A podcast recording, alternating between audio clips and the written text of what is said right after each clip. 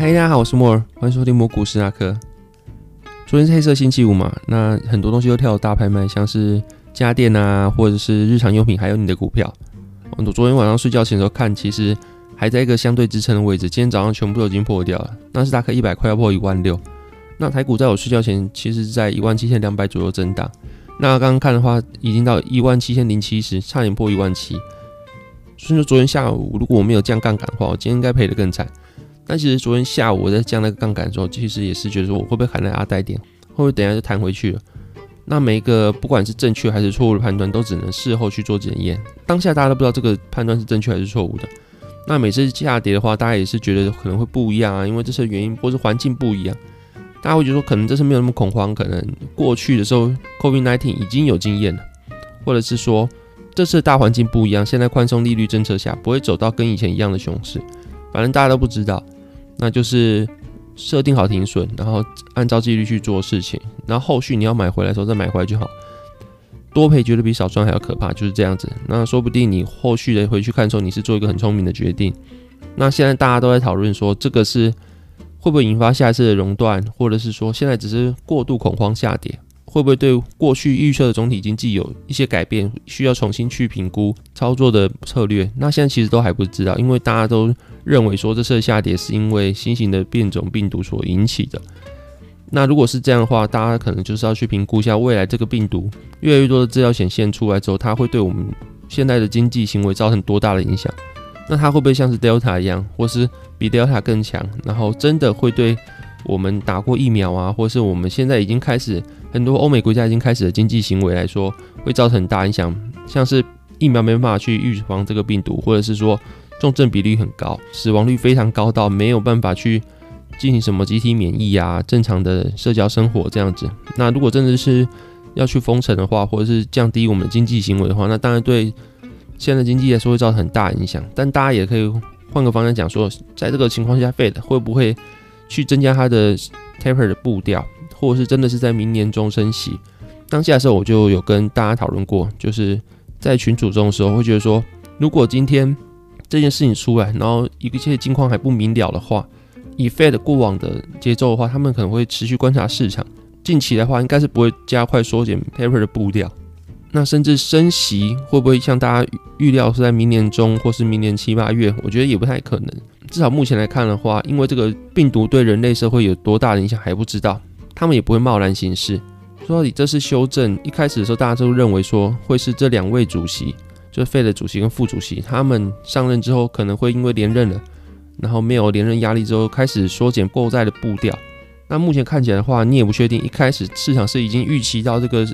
病毒对。整个环境造成影响，还是因为真的是这两个救人，大家预期资金紧缩的关系。那如果这个病毒对整个人类的经济没有造成太大影响的话，Fed 可能也会因为这个病毒的出现，加慢他们原本可能会预期比较快的 taper 步调。那这个都不知道。反正目前看起来的话，资金的紧缩的步调会比较慢。因为以目前美国大环境来说的话，失业率是确实在下降，领失业金的人数也是确实在下降，没错。不过通货膨胀却是一直维持在一个高档的水位，所以说。通膨很高，就业率良好的情况下，其实理论上你去升息是一个蛮直觉的反应，因为你升息之后呢，你就可以抑制你的通膨，然后再加上你有个健康的劳动市场化，其实对整体经济是有帮助的。但是目前看起来的话，第一就是这个失业率下降能够下降多久？那这个良好的失业率的表现能够表现多久还不确定。但是这个通膨还是在，然后现在病毒又出来了，你可以去。随意的升息嘛，因为你也不知道这个病毒对未来经济前景会造成什么事情，说不定企业的盈利能力又下降，经济行为又遭受创之后呢，大家又开始要裁员。那这时候，就算你不裁员的，那升息之后，你资公司的资金取得会更加困难，融资的成本更高，反而你升息会造成对你的失业率市场来说是一大冲击。那费的非常专关注的就是失业率市场，那就是他们的职责所在，他们就是。要让美国就业市场维持在自然失业率大概三到四趴左右，那这是他们最大的职责。那他们会不会贸然去升息，或者加快资金紧缩的步调？我认为是不会的，因为我们一定是围绕在这个病毒对人类经济行为造成多大影响。等到有了一个初步的共识，或是有了明确的答案之后呢，我们才能够往下一步去前进。那现在完全都是没有资讯量的情况下呢，也不好做什么判断。那我自己是认为，因为及早发现，加上已经有过去的经验之后，我们很难想象说，我们未来会再一次被同样的病毒受到重击，然后会对我们经济行为造成非常大影响之外呢，股票又可以回到二零二零年三月那样的熊市。我自己是认为不太会啊，那就是现在也只是猜测的状态下，可以肯定的就是，就算今天跌回去好了，这是全世界股市来说，也只是一起事件而已。每起事件都会让股票跌，就算再怎么严重，一二次世界大战啊，或者什么金融危机啊、石油危机啊、科技泡沫啊，股市都经历过。那这次事件对于过去来说，是不是比较不一样，或者是说更加严重呢？我觉得不是。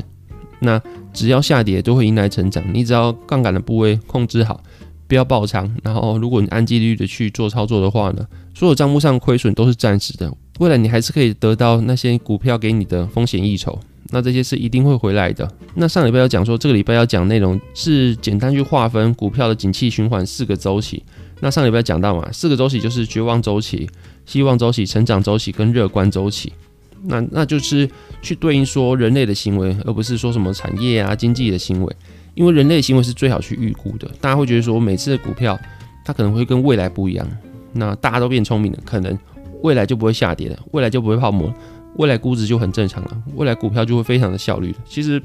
只要是有人的地方，这些东西都是一直重复的。就像你告诉你自己说，你未来不要再生气，不要再做一样的傻事。那当事情出来的时候，你还是一样会生气。还是又要犯下自己没办法想象的傻事。圣人是非常少，圣人之所以会被称为圣人，或者是说比较优秀的情绪管理者，之所以会被称为是优秀情绪管理者，就是因为他是非常少数。但是你参与股票市场的散户是非常多的，然后就算是机构一样好了，它也是由人组成的。所以说，只要有人的地方，情绪是会不断不断是 repeat，所以说才会有很多人去。研究像经济行为学啊，或者是说，大家会发现说，一两百年来，经济周期也是不断不断的在维持的。每个周期可能会中间有点小小的落差，但是基本上这样周期它的特性是一直维持的。那像我刚刚讲一样，绝望、希望、成长跟乐观周期，它们各自会有一些特征。那每个周期我的定义会是从上一次的熊市开始，到下一次牛市的最后引起泡沫这个阶段，会是一个周期。那第一个就是绝望周期，以美国为例的话。这个绝望周期大概就像是金融危机开始抛售的时候，或者是科技股泡沫开始抛售，一九九九年、二零零八年这样子。那这个周期大概会持续就是十六个月。那这是回撤的记录，不是说单一周期一定是十六个月，每个周期还是会有点不一样。但是大概在美国两百年间，大概是十六个月左右。那这个阶段大概会让整个股票估值下降大概四十趴。那这是大盘。那如果你是个股的话，可能会更严重。如果你是防御性的个股的话，可能会没那么多。那这个下降原因当然就是因为预期成长的衰退，以及过去泡沫的时候给予的利率过低，造成资金的借贷过度宽松。那很多很多很多的股票，它其实没有表现那么好，但是它又被一堆资金往上推下去。当然，因为你的利率非常的宽松，你的资金取得非常容易之后，大家就会把钱随便花。比如说你现在可能是预期这个东西它只有五趴的报酬，那你可能会觉得。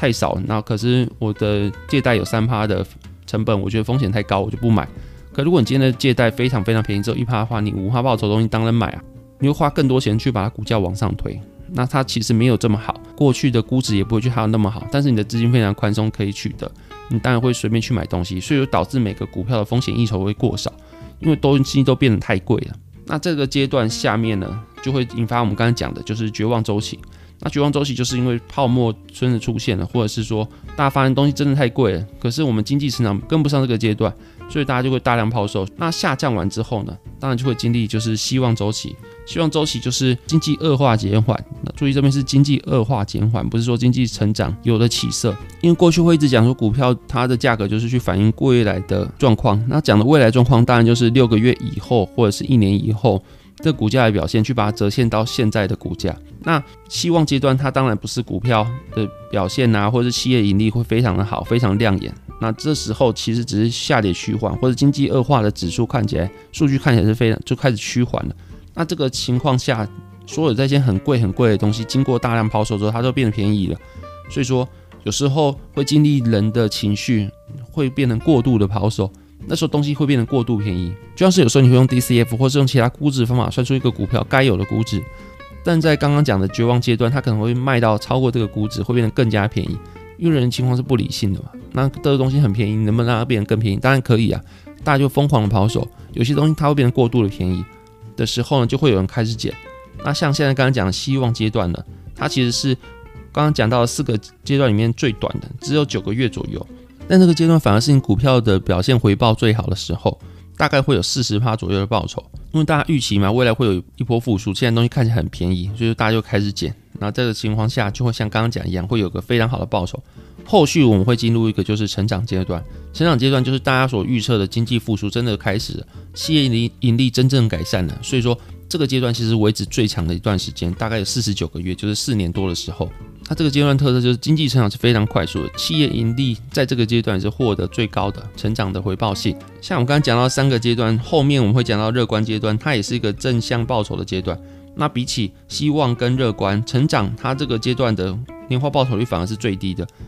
你会发现这两个事情其实是有冲突，就是企业盈利最好的阶段其实是在成长阶段，但是年化报酬率最好的阶段其实不是在成长阶段，反而是正报酬里面成长阶段它的报酬率是最低的。因为这个企业良好的盈利能力或是良好的经济成长，其实在希望阶段就已经被预估完了，所以它现在的情况其实是在希望阶段就被反映。所以很多人在希望阶段的时候看到公司明明还没有盈利。但是股票就开始反弹的时候，大家会骂说，下一个就是泡沫，这个就是韭菜行为，大家都在追高。可是真正到了成长阶段的时候，发现企业快速盈利的时候，反而没什么人买，大家会说，他们就觉得说，哦，我现在好便宜的东西，其实不是，是因为股价是过去就已经反映了。那你现在看到的企业快速成长，已经过去，大家都已经预测到，都已经买完了。所以说，有时候你会用现在的公司的盈利能力或者公司的基本面去做股票，其实有时候你会发现它的。估值跟它营业能力是对不上来的，这时候你可能要换个方式思考，它现在能力是不是已经被估值所反映了？那每个企业它的本益比也是不一样的，那所以说你现在觉得营业非常好的食品股，它当然不能跟科技股用同样的本益比去预估。像某某人会说航运它可能本益比才多少，它 EPS 那么高，那台积电的本益比三十，然后它两个 EPS 都是一样的情况下，为什么航运它可以？得到那么低的估值，台积电得到那么高估值，那是有原因的，因为他们两个企业不一样，他们两个产业不一样，他们所得到的本益比版就会不一样。好，那后续最后一个就是讲到乐观周期，那乐观周期其实就是我们刚讲到循环的末期，大概有二十三个月左右，就是接近两年的时间。那这个阶段其实除了仅次于希望周期以外，它的获利最佳的一个周期，那平均会有三十趴年化报酬。那因为过去的企业的表现很强劲之后呢，大家会担心说自己是不是没上到车。那再加上借贷利率很低，因为经济的循环很好，大家又开始疯会觉得争先恐后想要去买股票。那因为前面讲到借贷利率很低，然后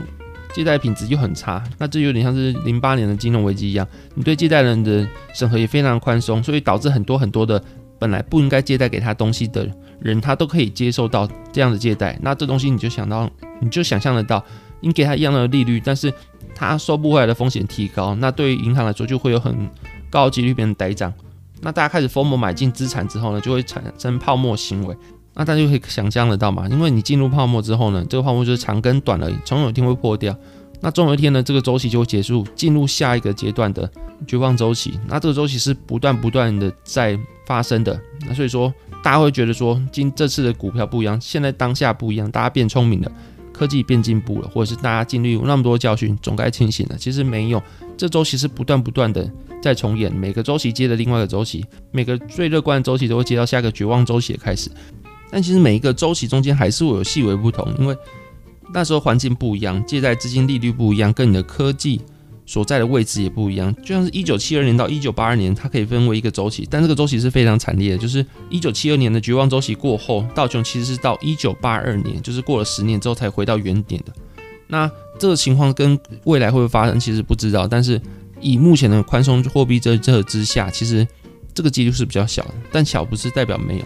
那后续还有很多周期，一九八零年、二一九九零年，他们都各自有个周期。那两千年的金融泡沫之后，到二零零七年，这个周期其实是过往几个周期里面企业获利最少的部分。那这时候你会觉得说企业的获利表现很好，其实是会有一部分原因是因为金融业的超高的杠杆所导致的。所以因为金融业的高杠杆推升这个周期的资产表现之后，就会引发下一个二零零八年的金融危机，因为杠杆太高，呆账收不回来，然后你的借贷品质又太低的关系。那这也导致后面两千零八年后面那个周期到现在，大家发现一件事情就是。企业的表现其实没有过往那么强劲，但是市场给予的本益比会比过去高很多，连带股市表现也非常好。那是什么原因？就是因为资金太多了，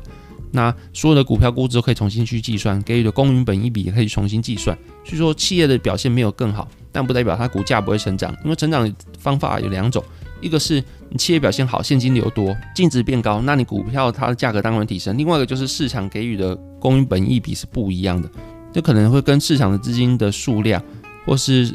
对于产业的预期有关系。如果大家对于你这个产业或者对于钱太多这件事情达成一个共识的话，其实可以重新计算每个股票的估值，这时候也会让你的股票的估值是往上涨的。那刚刚讲到第一点嘛，就企业盈利没有特别强劲，但是给市场给予的本益比更高，所以股票表现非常好。那第二点就是美国市场相较于欧洲市场或者其他新兴市场来说，表现是优于非常多的。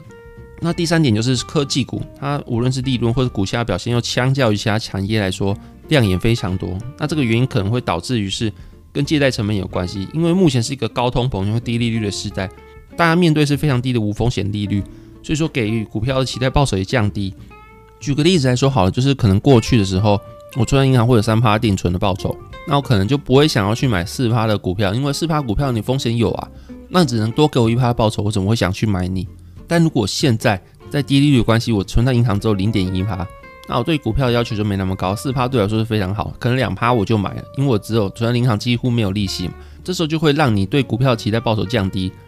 超过这个门槛我就买，那这个门槛是非常低的，所以进而就会推升你的股票的股价，然后造成你的风险溢酬变少，就像刚刚讲的一样，东西都变贵，那你可以期望获得的报酬也变少，因为很多很多报酬已经在前面买完，把股票推升上去了。那将这个理论套用到现在的话，我认为我们是处于一个全新的周期阶段。那这个阶段其实是从二零二零年三月开始，那过去这个阶段其实还没结束的时候就已经遭遇到疫情的关系，所以说导致那个阶段其实是被打乱的。那重启的这二零二零年三月呢，你会发现它的失望周期是非常的短，然后马上美国政府又当机立断的开始无限 QE，把股票整个拉上来。那未来的话，我觉得 QE 其实是一个洪水猛兽，你只要打开这个栅栏之后，你就关不回去了。那你我们当然一定会面临到就是未来的通货膨胀会越来越高的阶段，这也是一定的。因为有人类地方就会有情绪存在，说这个阶段会不会是一个全新的存在？过去的阶段的经验都完全不适用，当然当然是否定的。因为只要有人的地方就会做出不理性的判断。那一个人的行为可能很难预测，但是一群人的行为其实很好预测。你当然会因为个体的性在一群人集体的情况下会变得行为会变得一致，跟过去会有一样的脉络可以做评估。那目前我觉得我们是处处于一个成长的阶段，我们已经经历完了希望阶段，就二零二零年反弹到今年初可能是一个希望阶段。那这个阶段上就是股票的估值快速提升，那我们看到那个时候会出现很多像特斯拉啊或者很多米因股啊，或者很多疯狂股票表现都已经结束了。我们现在进入就是一个成长阶段，企业的盈利是慢慢的做提升。那维持一个非常好的表现，那可是现在这个表现非常好，其实是上个希望阶段就已经反映完了，所以会经历就是像前几集我讲一样，就会经历一个慢牛市的阶段，股票还是会慢慢的涨，那这个阶段会持续非常久的时间，大概四到五年左右，那年化报酬率过往推估是十六帕左右，那你就是持续的参与市场，我们会预期到就是通膨很高的情况下，你不参与市场，你会受到的惩罚是非常大的。因为你会被吃掉很多很多很多，因为通货膨胀，所以吃掉了实质购买力。所以这个情况下，持续的待在市场，就算你去买指数好了，你可能也会获得十趴左右的报酬。过去的回撤是十六趴，那未来会不会还有十六，或是因为资金政策的关系会有高于十六趴报酬？大家都不知道。反正持续的参与市场，才是你的资金不被通膨吃掉以外，能够过好生活的保证。那还有另外一个问题，可能大家会想象就是，那这个新的病毒会不会导致下个周期的开始，打乱这个周期？我个人是觉得不会，它应该没有这么严重。大家都已经像我刚刚一开始前面讲，大家都已经有经验了，应该不会让这个事情发生。那应该还是会维持在成长周期，大家就是慢慢的参与市场。但如果今天有疯狂性的抛售的话，大家就也不要去想说现在是成长性，成长性疯狂抛售就马上停损。那如果它未来会经历到什么样的事情的话，或者人类会再度怎么样的不理性去做抛售，或者真的会有超乎我们预期的事件存在的话，那时候再打算。那目前就有的资料量来说，其实不足去判断说这个病毒对未来股市或者人类经济有什么影响的。那有机会的话，我们再聊。然后如果有任何新的资讯的话，我再及时更新或是做我的判断给大家听。那今天内容大概到这边，谢谢你们收听，拜拜。